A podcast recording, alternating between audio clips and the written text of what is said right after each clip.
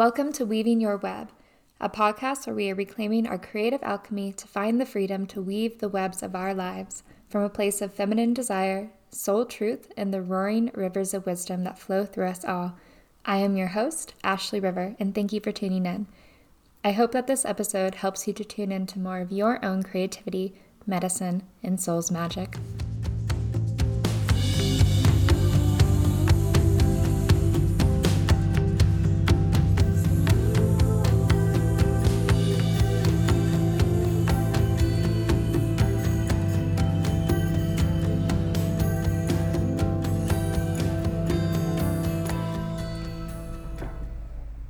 Hello, everyone. I am super excited today to share this episode. It is with my dear friend, cosmic soul sibling, Jeff Hinshaw of Cosmic Cousins podcast.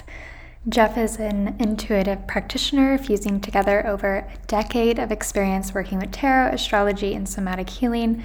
Jeff's practice is grounded in reverence for the elements, nature, the earth, and spirit. Jeff offers their unique expertise of ritual, tarot, and astrology to guide others on journeys of self exploration, transformation, and healing. Today, we are talking about all things asteroid goddesses, and we just had two of the asteroids shift signs. We had Vesta moved into Gemini the minute that we hit record on this episode, and then Ceres also moved into Libra. We're also going to be talking a lot about Lilith, which, if you follow my work, you know that she's a core theme in a lot of the work that I do. So, we're talking about Lilith and Leo and just getting into all the current Leo energy that we have. There's a very strong Leo presence right now in the cosmos for us. And the way that I'm feeling this and perceiving this as a Leo moon, someone who has a lot of Leo placements in my chart, is I really see this as the Leo within us, wherever we have Leo in our chart, even if we don't have an asteroid, a fixed star point, a planet, or anything there, you know, whatever house Leo is in, Lilith and Leo and, and all of the energy in Leo right now is really working with freeing our Leo energy. And I have been experiencing this as having a lot of Leo clients this year. Since Lilith went into Leo in January, most of the people who have come to work with me are Leos, which I am enjoying so much because there's so much powerful potential for Leo right now and just really stepping into the higher expression of Leo, freeing the fire of creation, stepping into being seen and also, we connect Leo to the inner child. So I feel that there's a lot of inner child healing that is happening right now. And then, especially having all this Leo energy as we enter Cancer season, Cancer is the mother. So there's nurturance, you know, a lot of watery healing happening right now with all this Leo energy, the children within us getting free, coming into our expression if and if we connect it to the inner child within us think about you know how you were as a child before someone in your life whether that be a parent or a teacher or just society in general telling you to be quiet or to not express yourself or be smaller don't be seen you're being too loud stop crying you know all the things. And this is leo medicine because leo is pure, courageous, bold expression. It's playful, it's bright, it's luminous, it's the sun. So we have a lot of Leo energy very strong this year. And Jeff and I are going to get into it in this podcast episode. And so I encourage you, as you're listening to this podcast, to just pull up your chart. You can do this on astro.com if you don't know how to find your chart on astro.com, you go to free horoscopes in the menu and then down to extended chart selection. And when you're selecting the chart style, you want to just click on the second option from the drop down menu that says with asteroids. That way you can see how the asteroids show up in your chart, and then you'll be able to follow along with what we're talking about, see where these asteroids um, come up in your chart, and the only one that we didn't have time to dive into was Juno, which is funny because Jeff and I have Juno both at 28 degrees Capricorn, so we connect to Juno a lot together um, within our friendship. but Juno didn't get the cut right now for the podcast episode. But we went into the asteroids that are in the air signs right now and then also the fire signs. And we know when we blow air on a fire, it, it makes the fire grow bigger. So there is you know, a beautiful way that these elements are working together right now. And we're going to get into that. So I hope you enjoyed the episode and be sure to check out the show notes for all of Jeff's links. Enjoy. Welcome. I am so excited to connect with you and to talk and to talk about the asteroid goddesses. And just for everyone listening, we planned today's call for it to be a Leo moon. And the time we planned for it to be when Vesta moves into Gemini. And I feel like that's a good place to start of like just talking about Vesta. What does it mean to have Vesta in Gemini? This is my Vesta return. So I'm feeling kind of excited about that. But you have such a beautiful relationship with all of the asteroids and you know the asteroid goddesses and how they represent different feminine archetypes in our chart and i just want to start off with you know we're in minute one of vesta and gemini and what does that mean for us yeah, we literally pressed record as soon as Vesta entered Gemini. I had the Astro Gold software up. And so this is our honoring of Vesta and Gemini. And Gemini is collaborating with your your soul twins, your soul siblings. And so mm-hmm. it's really cool to you doing that right now.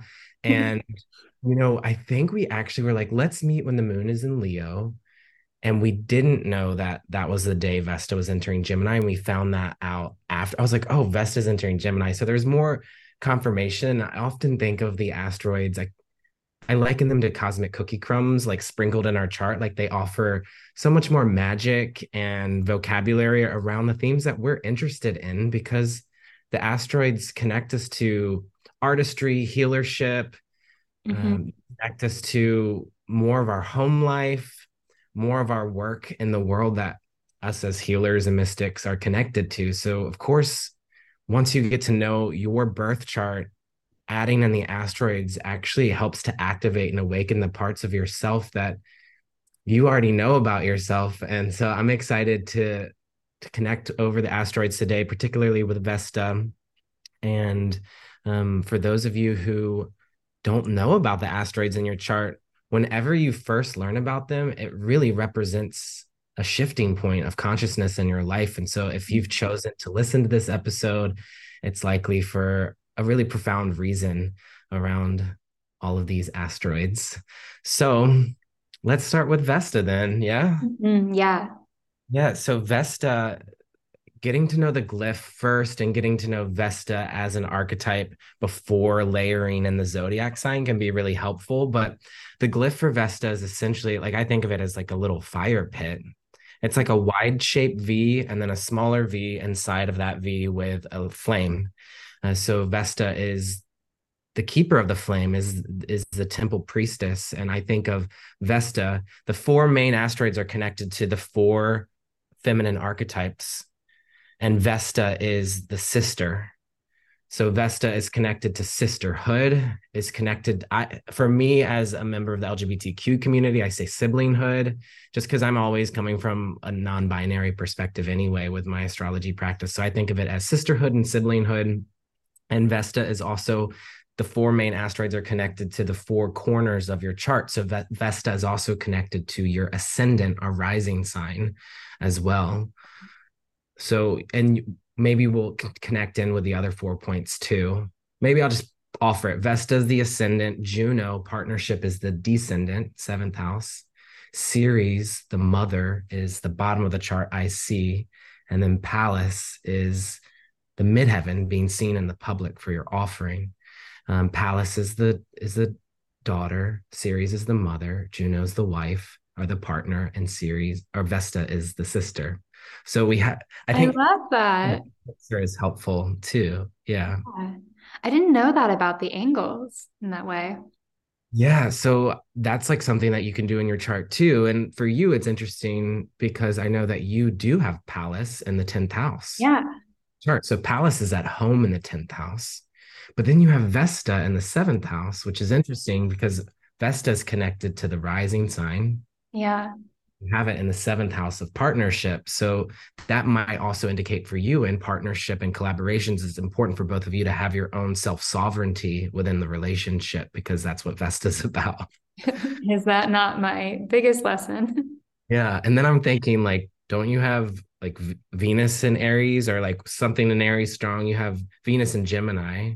Venus and Gemini conjunct my Vesta. They're just a few degrees apart, I think three degrees. And then I have Mercury in Aries. And then I think we found out like Hygeia or another asteroid I have conjunct my Mercury Aries. And Eris and Aries too. And Eris, yeah, that's what it was. Yeah, it's making me think of some of the Aries part of your chart because Vesta will bring in a little bit of a flame and has that kind of self-sovereign quality mm-hmm. of fire signs. I mean, Vesta likely will connect us to the fire signs and also to Virgo. Um, right. Yeah. So earth and fire coming together is Vesta.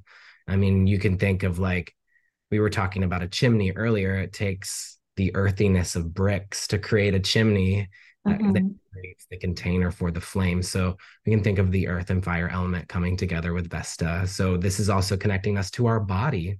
Yeah. Earthiness of our body and the ways in which we might heat up our body heat up the internal flames maybe through a physical practice. We're talking about Vesta and the sunrise and the ascendant.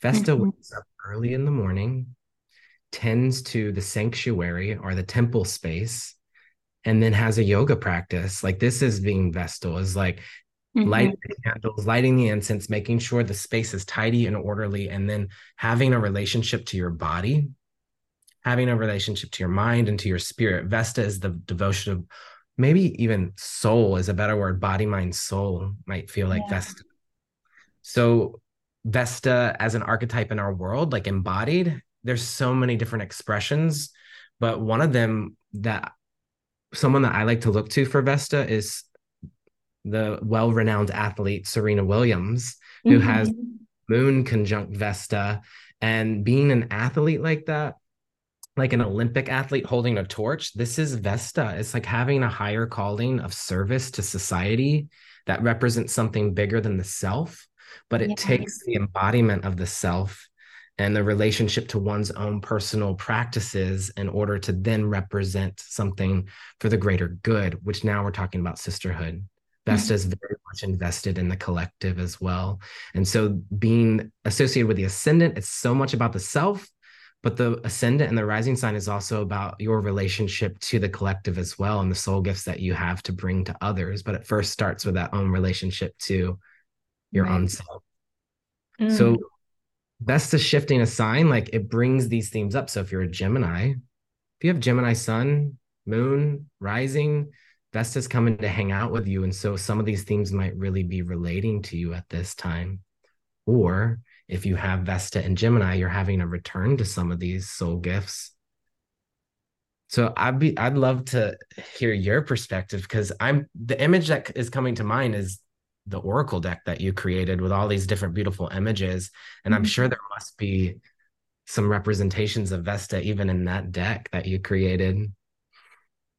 Well, what I'm really thinking about actually is the next book that I'm writing feels very Vesta because it is all about tending to the inner flame and more specifically the flame of desire as like the spark of what allows us to align with our service work you know like connecting to divine desire and so I'm, I'm feeling that with vesta and then yeah connected to gemini for me that's my writing and my expression so I'm really curious how this will manifest. I, I don't know how long. Um, how long is Vesta going to be in Gemini? That's a really good question. Um, we'll let's keep talking, and then I'll also okay. look at the the transits too, and then I'll pop um, it in. Because just today, this morning, and I didn't even really think about this. I just did this intuitively.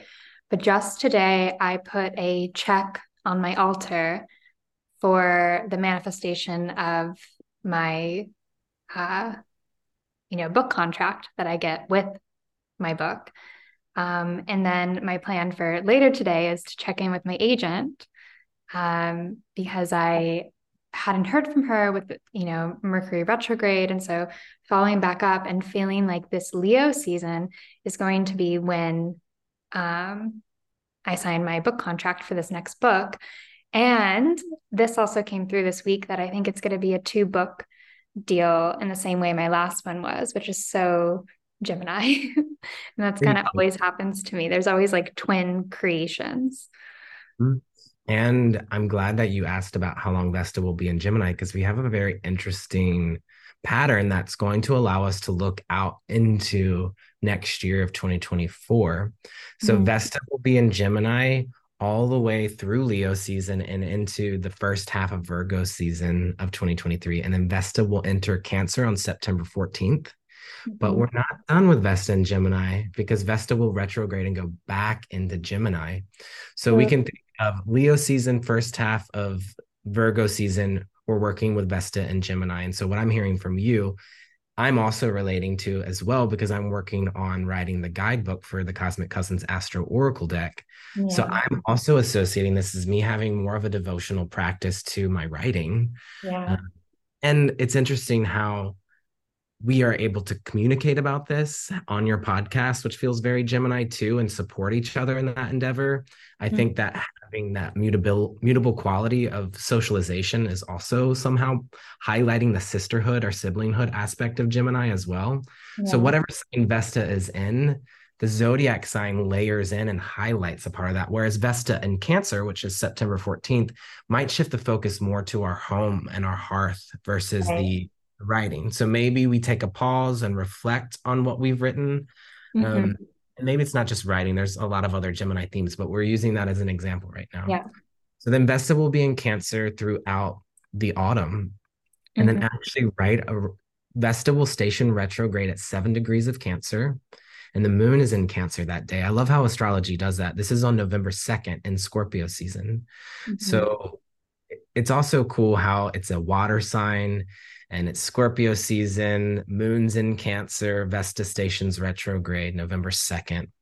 And then we will see Vesta re enters Gemini right around the winter solstice, which is cool because we're recording this right here around the summer solstice. It's yeah. the day after June 22nd. So the exact day that Vesta will re enter Gemini is on December 20th. And the sun will be at the the final few degrees of Sag, which means Vesta and Gemini, 29 degrees, Sun at 28 degrees Sag, they're in opposition to each other. So there's an echoing wow. to the end of Gemini season this year and the end of Sag season. And the galactic center is also at 27 degrees of Sag. So it's Vesta and Gemini opposite the galactic center in Sag. And so I'm like, oh wow, this is like very supportive of me, like putting out a cosmic cousins astro oracle. I know. I was thinking about that, how because of what you shared me about your dates, that this is probably the time that people will start to be using the deck and, and getting it, and, you know, in the mail. And so mm-hmm. that's cool yeah, Gemini is the mail, and then uh-huh. Gemini is also like maybe people are like, oh, I want to wake up early and pull a card from this deck, you know, like uh-huh.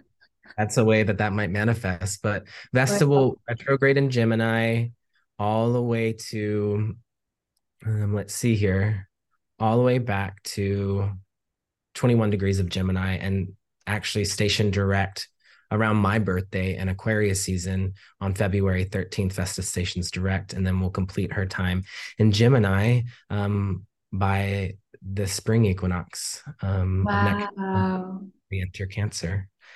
Um, so she's really with us in, in Gemini for a bit. For sure. Yeah.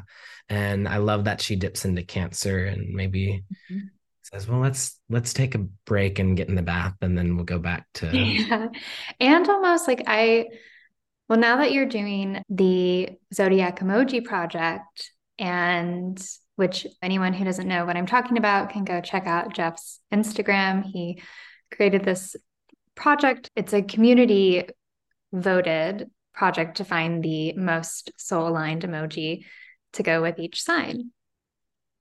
And my pick for Cancer Zodiac emoji was actually the one that you posted, and it was the nesting dolls. And ever since that emoji came to my awareness, I'm thinking about Cancer in a different way. And I'm feeling this like ancestral, deep devotional connection. And so I feel that for me, when when Vesta moves into Cancer, I was actually planning in the fall of maybe going on a ancestral pilgrimage.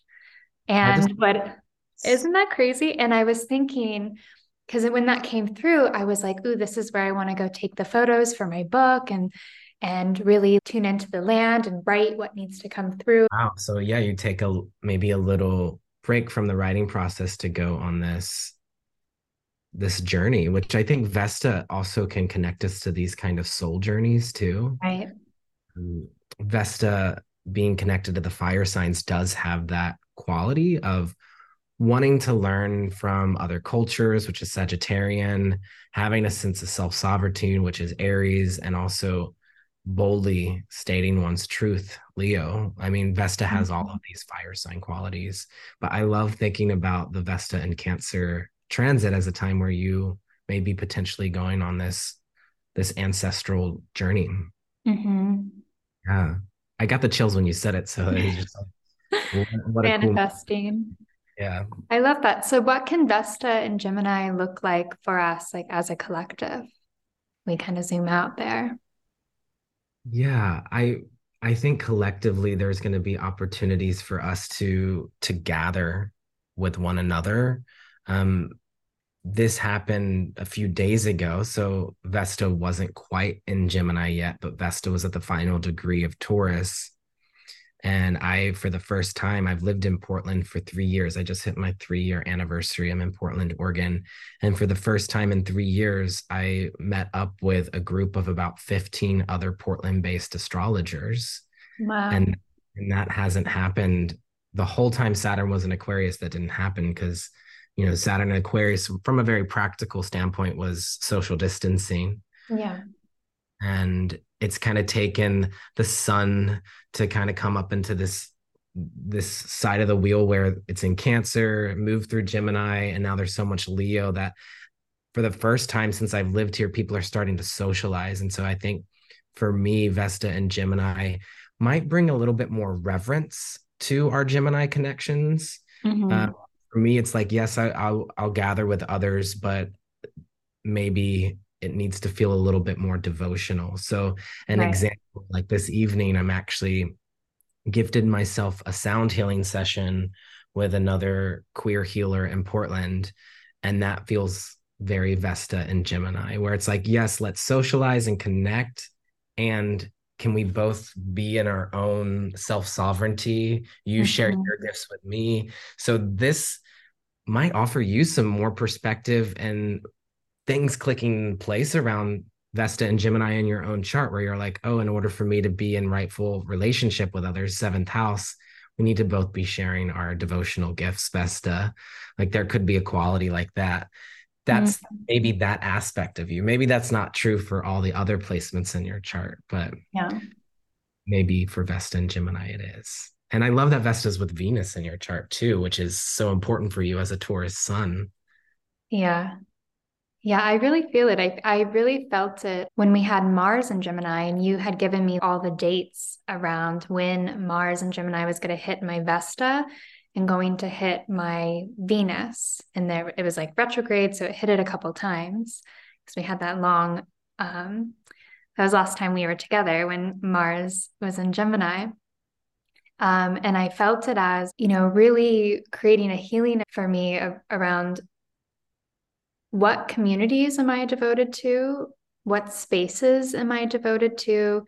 And where am I like putting my devotional energy to others? And there was sort of a relationship shift that was really being created for me um, around needing that reciprocal devotional element in order for me to share my gifts and my medicine.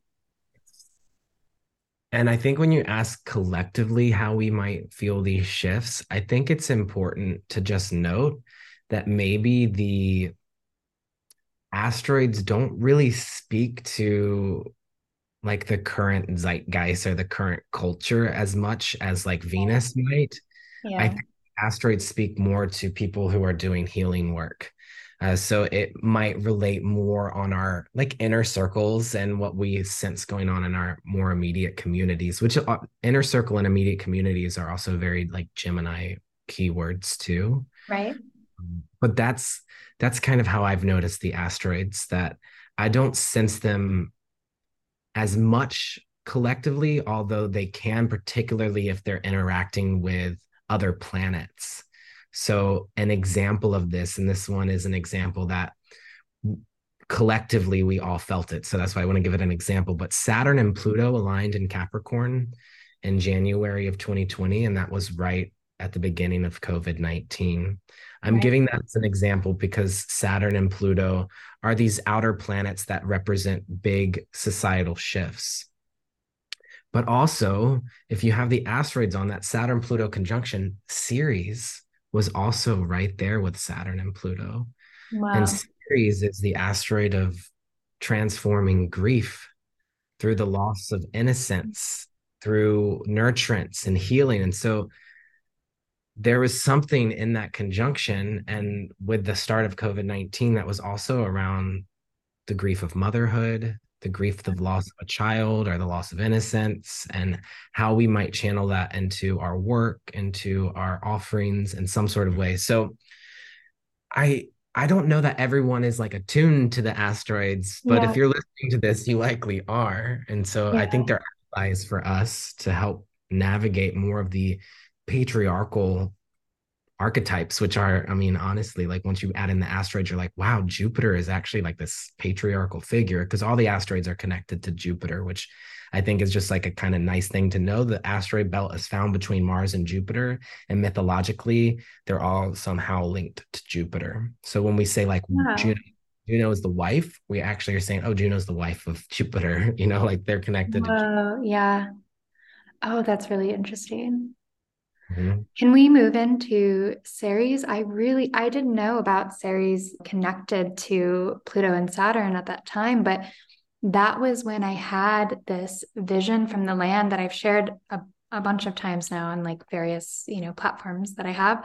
I had this vision of because I was I felt something really big was coming and I wasn't paying so, so, so much attention to what the cosmos were doing at the time, but I felt something really massive was coming. It was January, and I went out to the coast when I was living in Mendocino, and I sat and I was attuning to the land and I was asking, like, what is this big shift that's coming? And what the land showed me was a mother that was representing me giving birth, but being told that she was dying. And it was like this initiation into really, really big grief. And so now, like Ceres connected to the mother, connected to grief, I'm just having kind of this aha moment yeah. right now. Yeah, it's major. And also at that time, Jupiter was also in Capricorn, just a few degrees away. So it was like Jupiter, Saturn, Pluto, and mm. Ceres. And wow. I say Ceres a lot of times, but you're saying it like actually like it's more like Ceres.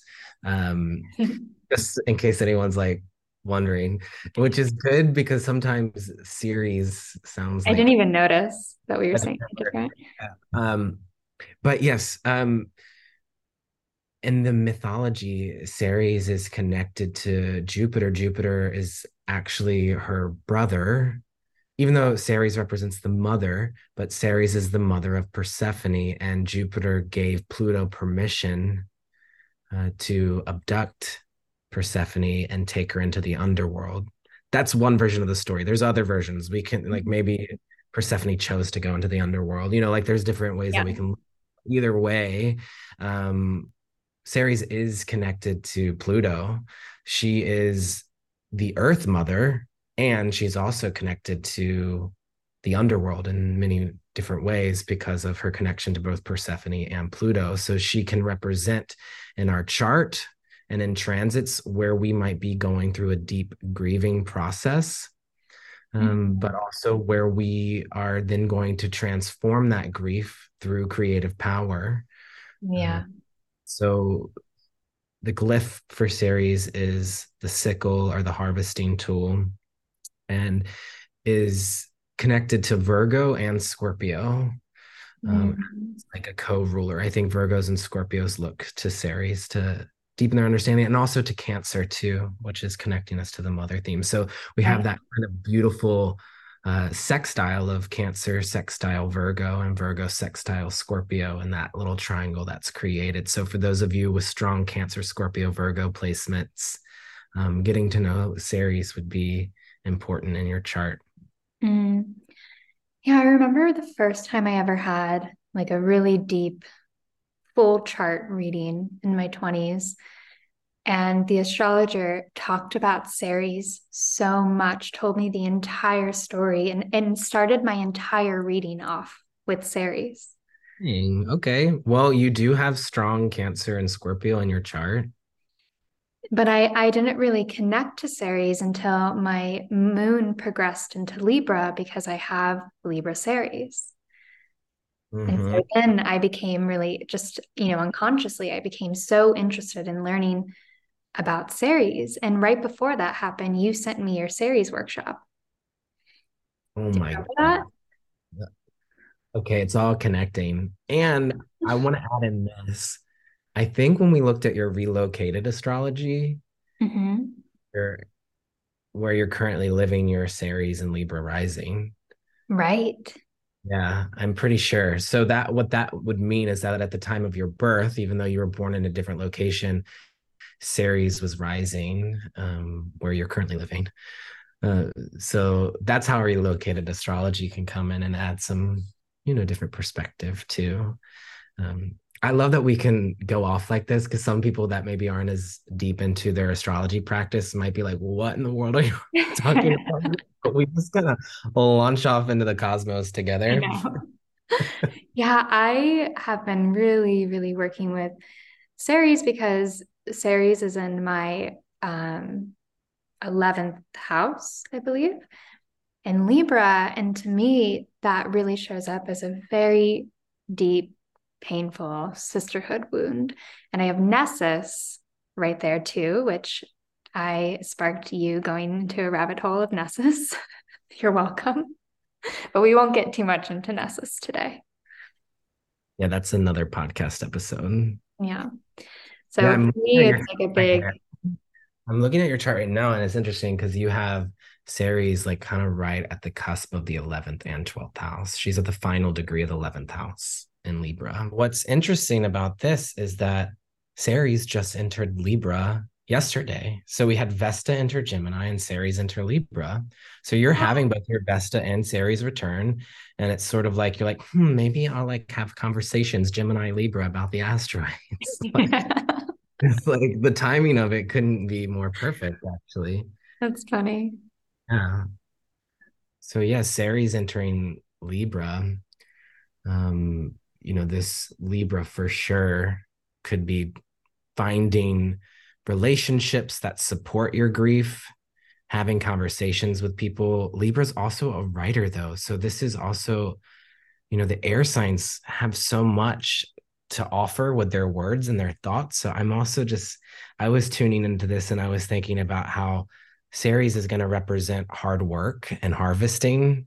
And mm-hmm. the sign of Libra is like harvesting your words and what you're sharing, what truth you're putting out into the world. And like yeah. I'm also utilizing that because Vesta and Gemini is maybe not as hardworking as Ceres and Libra might feel. So I'm actually going to be leaning into this um, energy, which I'm a Virgo moon. So I actually like really, as a Virgo moon, connect to Ceres because it's about mm. harvesting. Yeah. Um, collectively this would be more connected to social justice too and standing up for particularly mothers Ceres. Yeah. And reproductive rights things like um, around those themes might come up with Ceres and Libra. Creative sovereignty.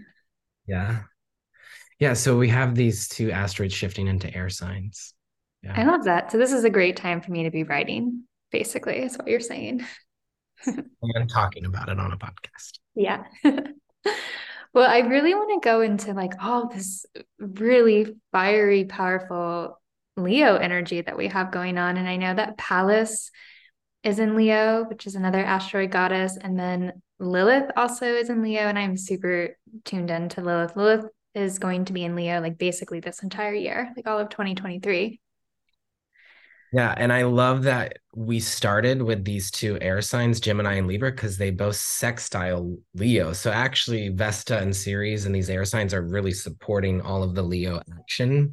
Mm. And so it's like what you want to be writing about and creating is the Leo, and then you have these like little helpers, uh, Vesta and Gemini and Ceres and Libra that are serving the Queen Leo. You know, so there's like that energy that is important for us to connect in because if we don't, I feel like Leo won't be very happy about it. Because right now, as we're recording this, we have Moon in Leo, Venus and Mars, Black Moon, Lilith, and Pallas all in Leo. So there's five planets or luminaries um, or asteroids hanging out in this fixed fire sign. So are you going to put this podcast out like soonish. I'm just curious yeah. timing. Okay. Um, so it's kind of cool because we're in cancer season, but this year, this this summer solstice, I'm like, wow, it feels kind of like Leo season. Like I've kind of had that feeling um, because there's just so much Leo, which I haven't right? felt. I was just saying to one of my clients, I was like, basically, it feels like Leo season is five months long. Like it feels like we're having this very, very long Leo season this year. Yeah. Yeah. And you're speaking to Venus being in Leo for five months because we get the Venus retrograde. And so yeah. uh, the Zodiac emoji project that you were talking about, I put it on a pause. It started in 2020 and I put it on a pause in Gemini season during Gemini, Venus and Gemini retrograde. Um, and now I'm bringing it back three years later. I didn't actually know I was going to bring it back, but suddenly I had this like burst of energy and like excitement to connect with people. And I think for me as a double Aquarius, all of this Leo energy is super activating my Aquarius. And the way that I express myself is through community engagement and having conversations with people yeah. and actually hearing what other people want to say. Like my Aquarius feels super activated by all this Leo right now. I love that. Yeah. So for you, I know that you've been connecting in with it a lot. So this is a good opportunity for us to check in with Lilith and Leo and also Pallas and Leo too. Mm-hmm. I woke up and felt a massive shift one day. Went to go look at my transits. Lilith moved into Leo.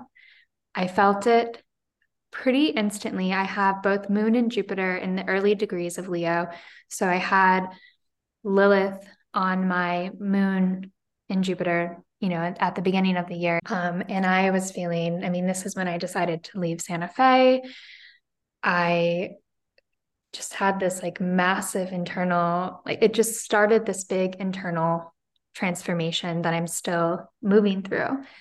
And it feels like a resurrection of my Leo energy because being Leo moon, my Leo is very internal. It's the unconscious part of me, it's the shadow, it's the part of me that comes out, of course, with my friends, but it's not always the part of me that the world sees.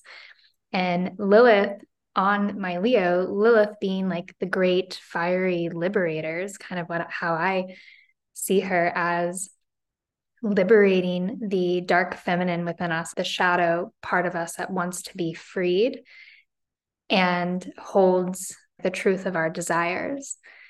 So all these like desires started to get freed. And a lot of them are, were around these Leo themes of like stepping into being seen on a greater scale, really sharing my voice in the world, being more expressive, being unafraid to be the really dramatic, intense person that I actually am, that my friends know I am, but maybe not the world knows I am. And and what's really cool is around this time, pretty much all my clients and mentees who started coming to me were also Leo.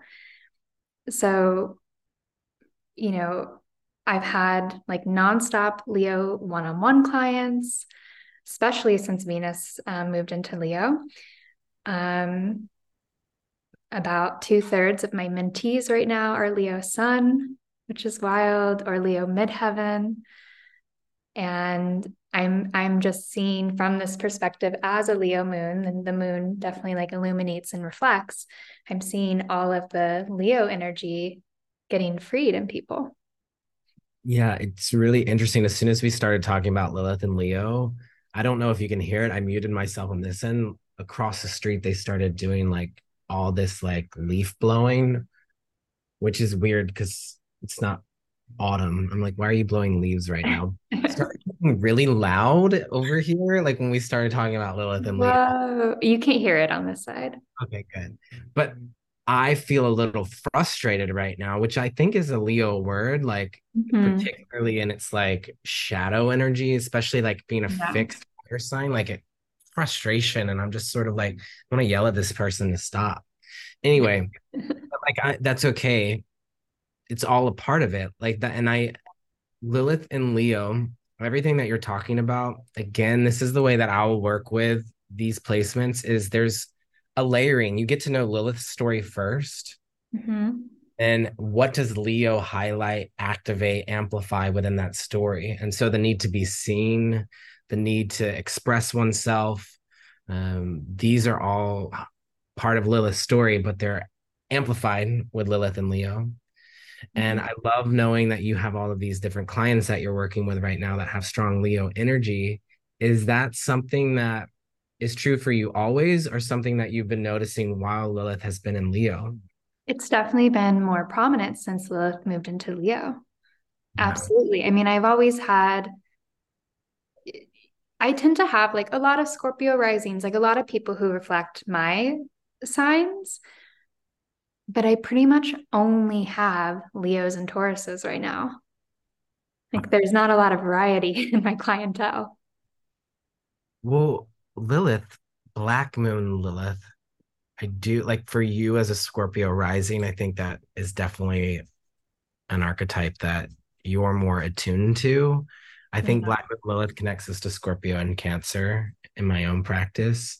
Um, Mm. that it's connected to the moon. So I think that's a great place to kind of start to develop a relationship astrologically with Lilith, is to note that Lilith actually isn't a planet. Yeah. Lilith is the dark side of the moon's orbit. So the the orbit of the moon is kind of shaped like an egg. And so when we get to that like oblong part of the oval, this is where Lilith is represented. And so it's where the moon almost escapes from the gravitational pull of the earth, but then is brought back in. And so it represents it's this actually dark void point in many ways that's mm-hmm. connected to the shadowy side of the moon. And so I often think of with Lilith, the high priestess in the tarot that sits between two columns. One's white, one's dark. And this is your moon sign and your Lilith sign. They these are the two columns. So Black Moon Lilith does form a relationship with the moon in your chart in some way, like they're speaking with each other. Mm, And so I know for you, Leo moon, but then you have Lilith and Sag. So you have these two fire signs. So that would offer you just a deeper way to meditate on it. So while Lilith is in Leo, yes, is hanging out with your moon and Jupiter and it's forming a trine at some point to your natal Lilith. And so I think that that might be a really like pivotal moment of liberation for you when Lilith trines your natal Lilith. Uh, wow. I know off the top of my head that you have Lilith at the final few degrees of Sag. So it'll be 29 degrees. because the galactic center's hanging out with your Lilith. So know. This is my favorite placement in my chart. Yeah, it's cool to even just think of Lilith representing this kind of like void energy that's aligned with the cosmos, the galactic center. Mhm. So to rewind a little bit with the transit, Lilith entered Leo on January 8th of 2023. And the moon was in Leo on that day. Like the, the moon. It's interesting how the moon will be really connected to both Lilith and the asteroids. I Mhm. realize. Um, the day before that, January 7th, the moon and Lilith were in Cancer, and then they like held hands together into Leo.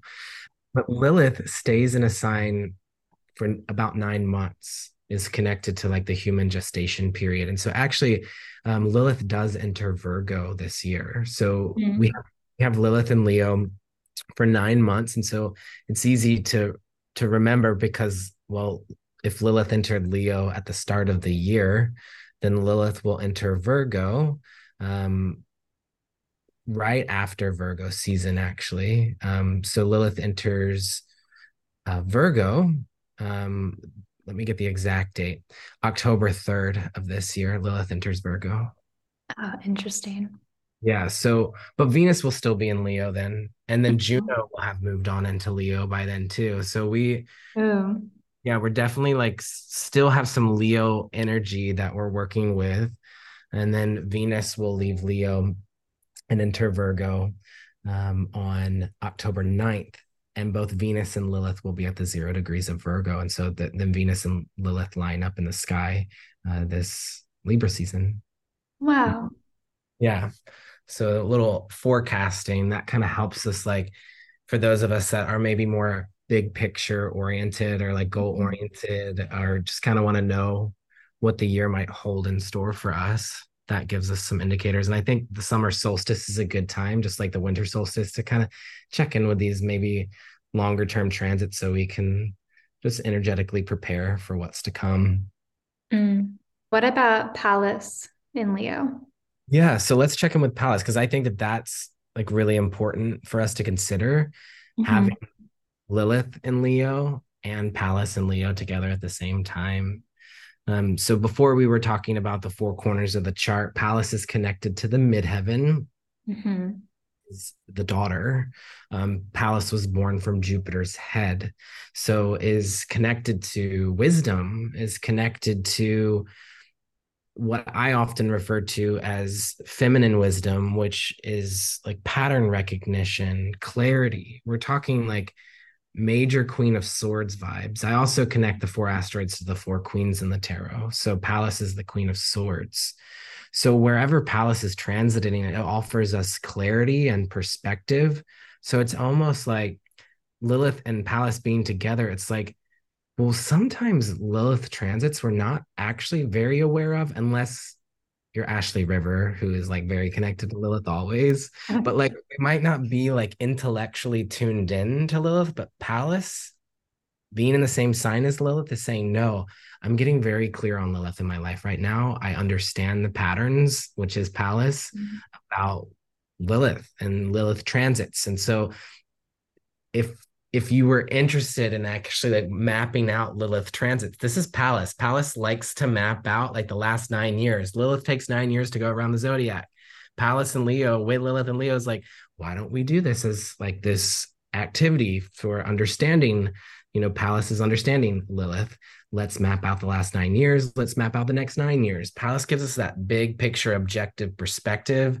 You'll notice Pallas is highly attuned to like Libran energy, our Aquarian energy is mm. connected to truth, the sword, big picture perspectives. Also has a bit of an activist flair to her too. She is a warrior. Um, so Pallas is also about big societal justice, like things like reparations or social justice and equality for all people. These are also some like very like big picture Pallas themes but mm-hmm. it's the ability to have pattern recognition you know and it's going to manifest differently in everyone's chart but my tagline i use for Pallas which i know that you enjoy is piercing through the veil of illusion i love it yeah and that word piercing i've actually seen when Pallas is in the earth signs is very much connected to people who are offering piercings or any kind of like you know tattoo ceremonies soul tattoos which you have Pallas and Virgo, which in your 10th house, which we've talked about as perhaps being an expression of your soul tattoo offering. It's so cool. I have really fallen in love with Pallas because of you.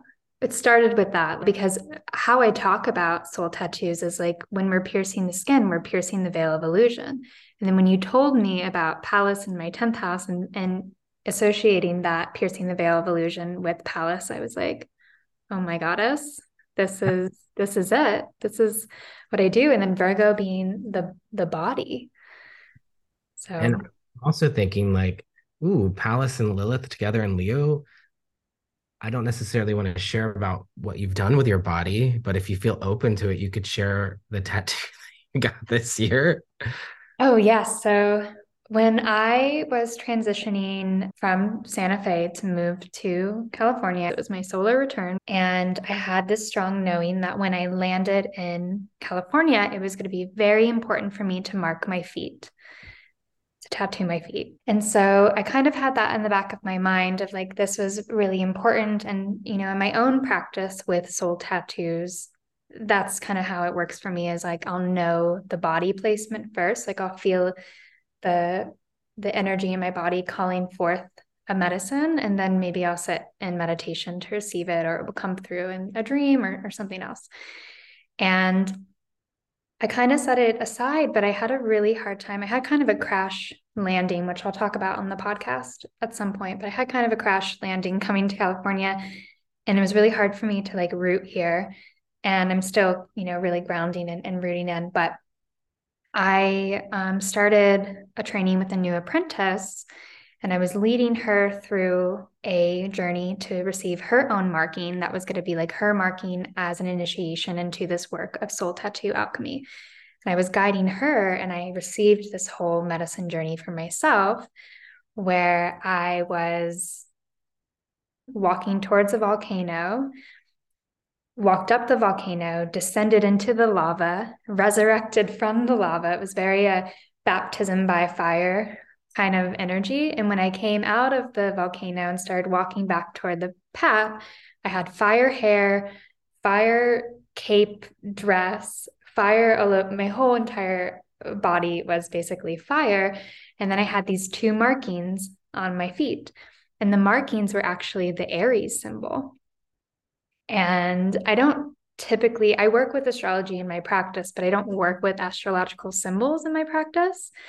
So I was like, oh, that's really interesting. I'm having these Aries symbols, and they're two Aries symbols. They're symmetrical on the top, um, the front of each ankle on my feet, and they have a little like dot at the top. So it kind of does look like a torch in a way. But it's also very interesting that I'm on my Mercury descendant line in Southern California. And descendant is like below or the other or relationships. Mercury is expression and my mercury is in aries.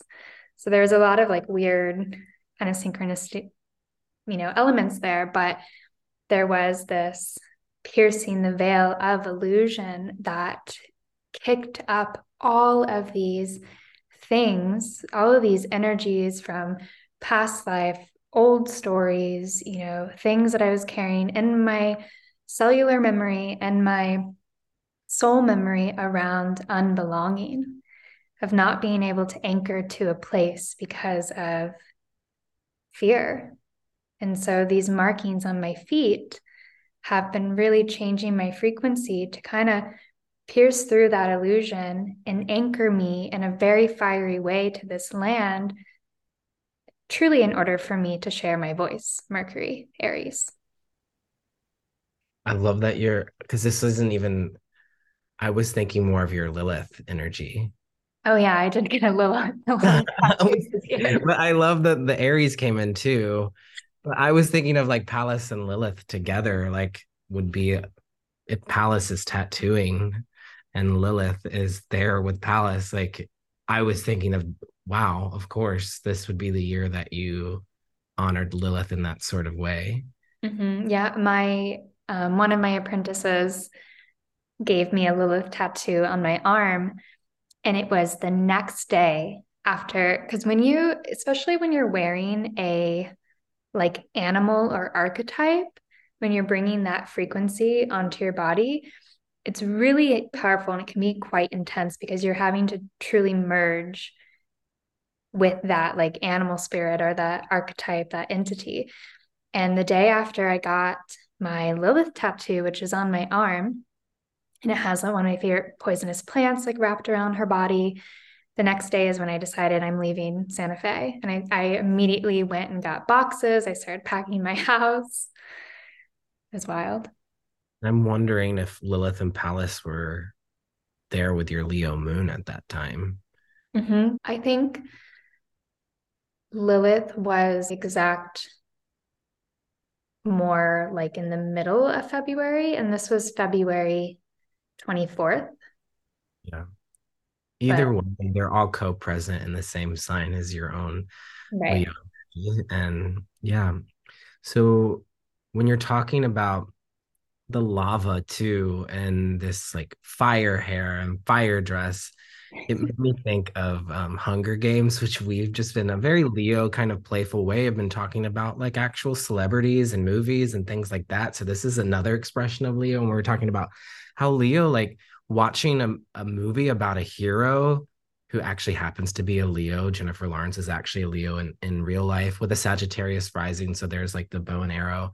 This hero's journey and seeing someone else on stage uh, perform or act helps Leo to connect to the inner hero, the the inner journey that's going on and can help to develop confidence and also just having archetypes to work with to inspire oneself and to step up into one's power is very Leo. And it's also playful, like to be able mm-hmm. to watch a movie and like lounge with like a candle lit. And like, I also think of Leo like lounging too. So there's a lot of, you know, complexities to this archetype. But um, yeah, I'm I'm probably gonna watch the whole Hunger Games series this summer to honor all this Leo energy.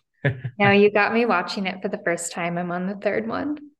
Yeah, and I think the if you haven't seen it, the first Hunger Games, Katniss comes out in a fire dress, like the dress is like made of flames. So it's really good Leo inspiration. And maybe you have your own movies that you connect to Leo energy. Another one we were talking about is um, Queen of Leo, Viola Davis, is um, and The Woman King, which we saw together last year when you were visiting me in Oregon. Mm-hmm. Yeah.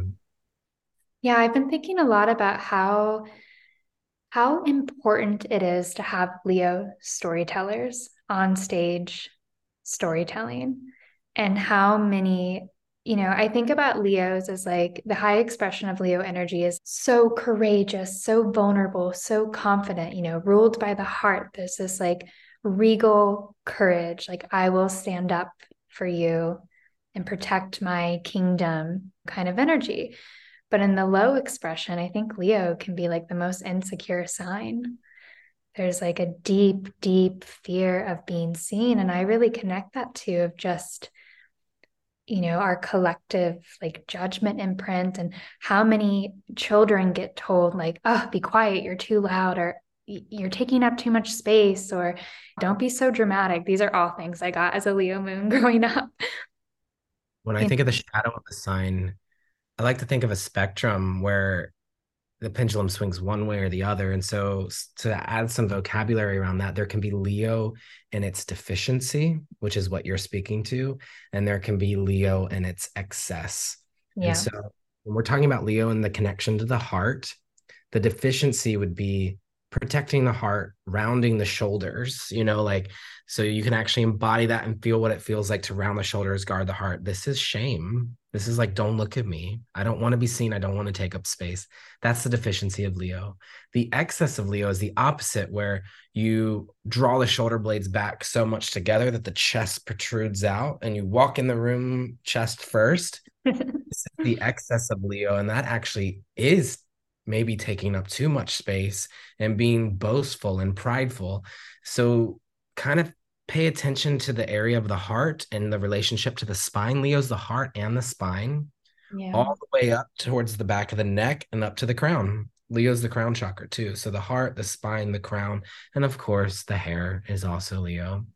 And when I think of this playful story that we're bringing in the Hunger Games, Katniss, as a figure, is standing up for her kingdom, but it's not hers. It's like the people that she loves and she like volunteers as tribute for her younger sister and there's a sense of like protecting yeah. what she loves. And i think that what is what is interesting is the more you get to know the story she then becomes like this figure which connects us to aquarius as like the revolution like she becomes like and she didn't mean to be she was just standing up for who she loved and who she wanted to protect but it spoke so deeply to the collective Aquarius that she then became this like revolutionary figurehead, which Leos can also do. And then this is where Leo just also needs to be mindful is that, well, now all of a sudden she's a celebrity and she can get really in in like intoxicated by the the power that comes with that or the fame and the recognition that comes with that and maybe then starts to become just like the others at the Capitol and becomes, you know, like hoity toity, like wearing like expressing her fashion in certain ways. And it's like, no, it's important for Leo to remember like their roots and where they came from and not to get distracted and pulled into the fame and the recognition, but that you're doing it out of love and mm-hmm. boldness. That is somehow connected to the collective, but we need Leos to break themselves free from the chains of shame that bind them because we need these leaders. And I think this speaks so much to how Lilith and Pallas both being in Leo while Venus and Mars are in Leo is just again adding an extra cosmic cookie crumbs of like, hello, are you paying attention to Leo right now? We need this right now. Yeah, and this is what I've been working with with all my clients that have this Leo energy and in myself, I felt more shame this year than I have in a really long time and it's like really connecting me to working with Lilith and Leo of like how does my Leo energy need to be freed? What are what needs to be sort of burned away? And that's me like getting baptized by the by the lava right now. But I've been really working with my clients of like, you know, going to the the roots of that shame and how can we create space for your Leo expression to to be freed? Yeah. I'm very I'm interested to check back in with you when Lilith trines your natal Lilith, just being in fire signs and how this will likely be, I think I said before, but like a very like freeing, expansive time. Mm-hmm. Yeah. So mm-hmm. it's really cool to check in with all this Leo energy. Um I feel activated by it and a little like hot and bothered. I know. I feel like we're having like the Leos that I've been working with, there's been this strong call to like, you know, for them to create community spaces or start a YouTube channel or, you know, step into performing. Like there is this big call out for Leos right now. And I think it's going because I think about Leo, you know, Leo's so connected to our culture, especially because we live in such like a celebrity performance. You know, I'm in LA, I'm like Hollywood culture. Like all of that feels like very Leo to me, maybe a little bit of the um what did you say? It's like too much Leo. excess, yeah. Excess of Leo. But I feel this like, and we had talked about this before, like celebrity culture beginning to die in a sense. And yeah, I'm feeling Pluto. Pluto yeah. entering Aquarius, like opposing all that, Leo. Right. And so I'm feeling this kind of like death to celebrity culture and this rise to like the Leo regal leaders and the re- the Leo storytellers and the people who truly need to be seen in the world who are going to create massive cultural shifts and cultural healing that, you know, like influencers and celebrities you know might not be modeling in the way that we deeply need Yeah. and it's making me think of um again Viola Davis, who's a Leo sun with an Aquarius moon.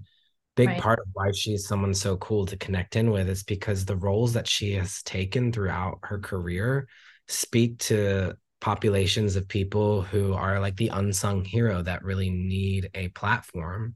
And she's been very conscious, which is Leo, with her purpose as an actress of what role she's taking and what story she's telling she never strayed from her own personal purpose, values, vision about mm-hmm.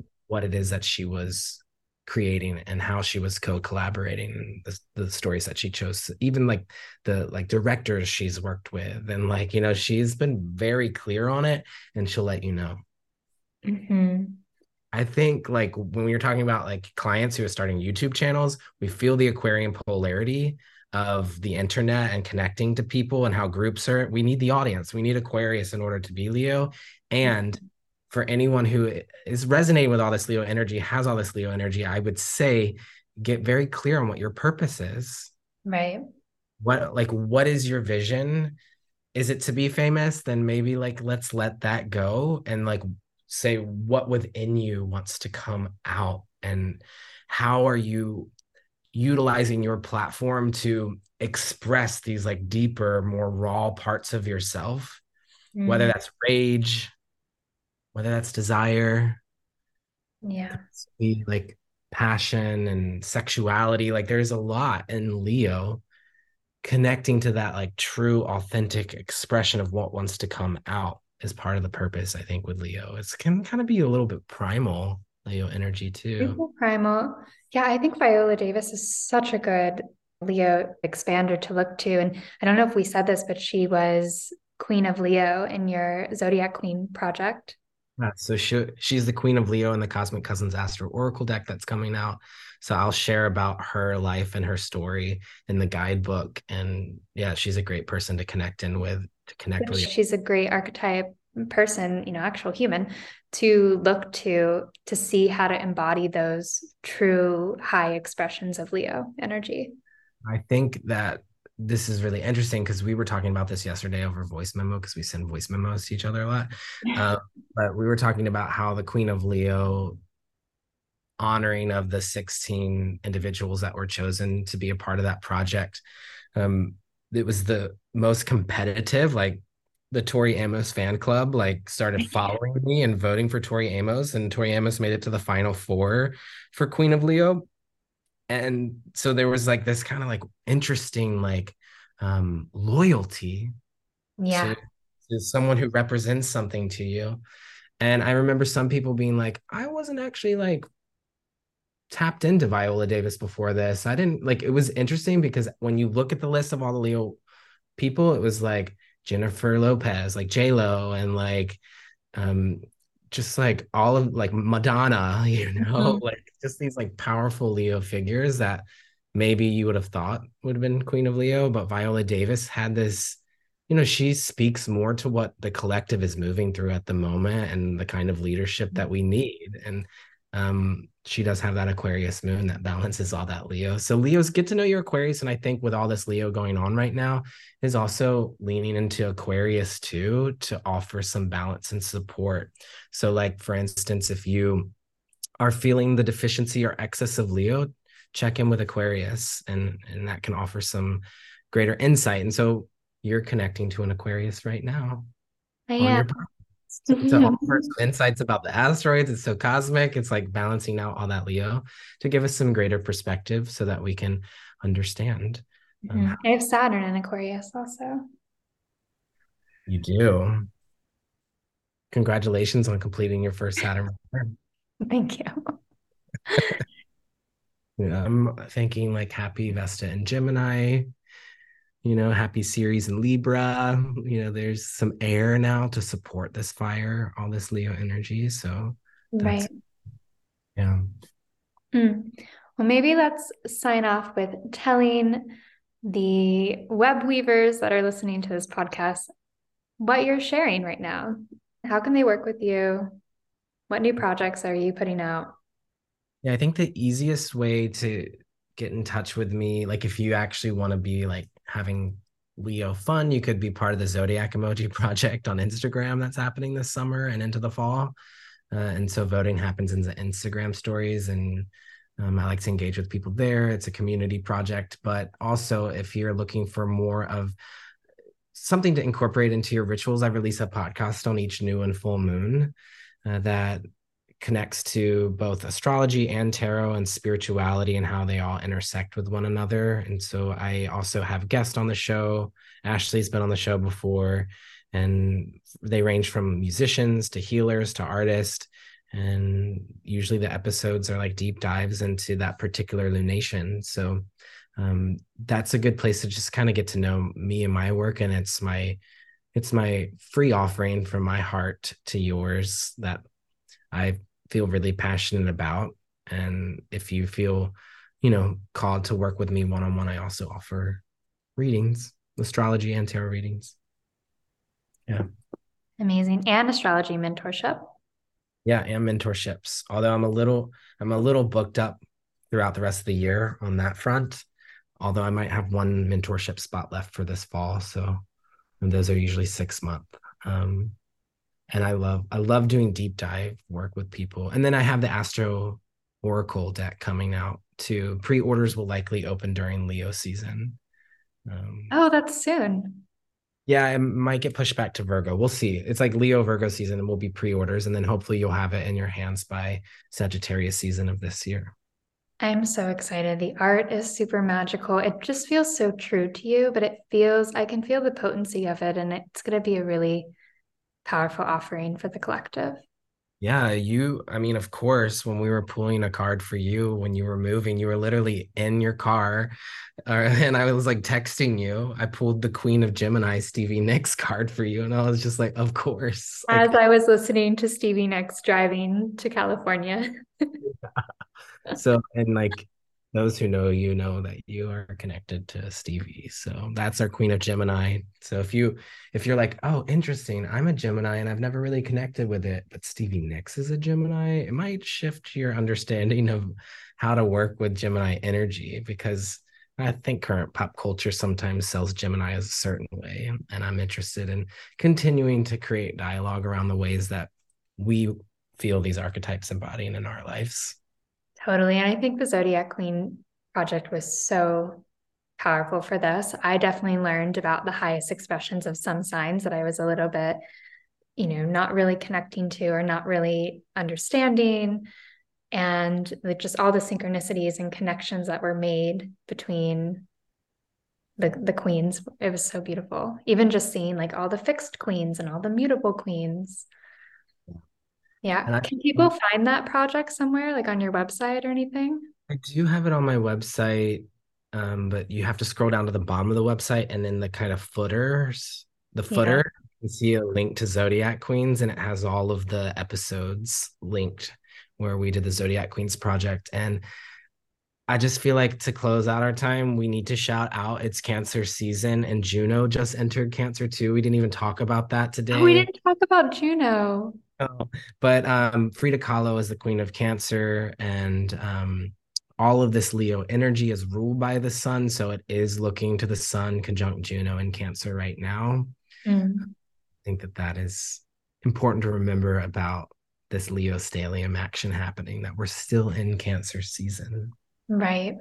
Right. I'm kind of bypassing Cancer a little bit. I'm like, let's just bring on the Leo season.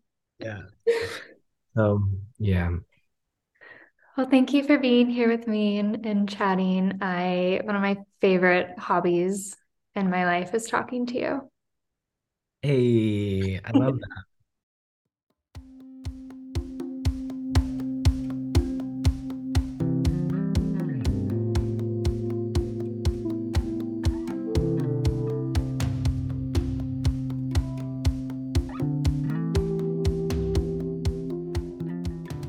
Thank you for listening to these sacred weavings.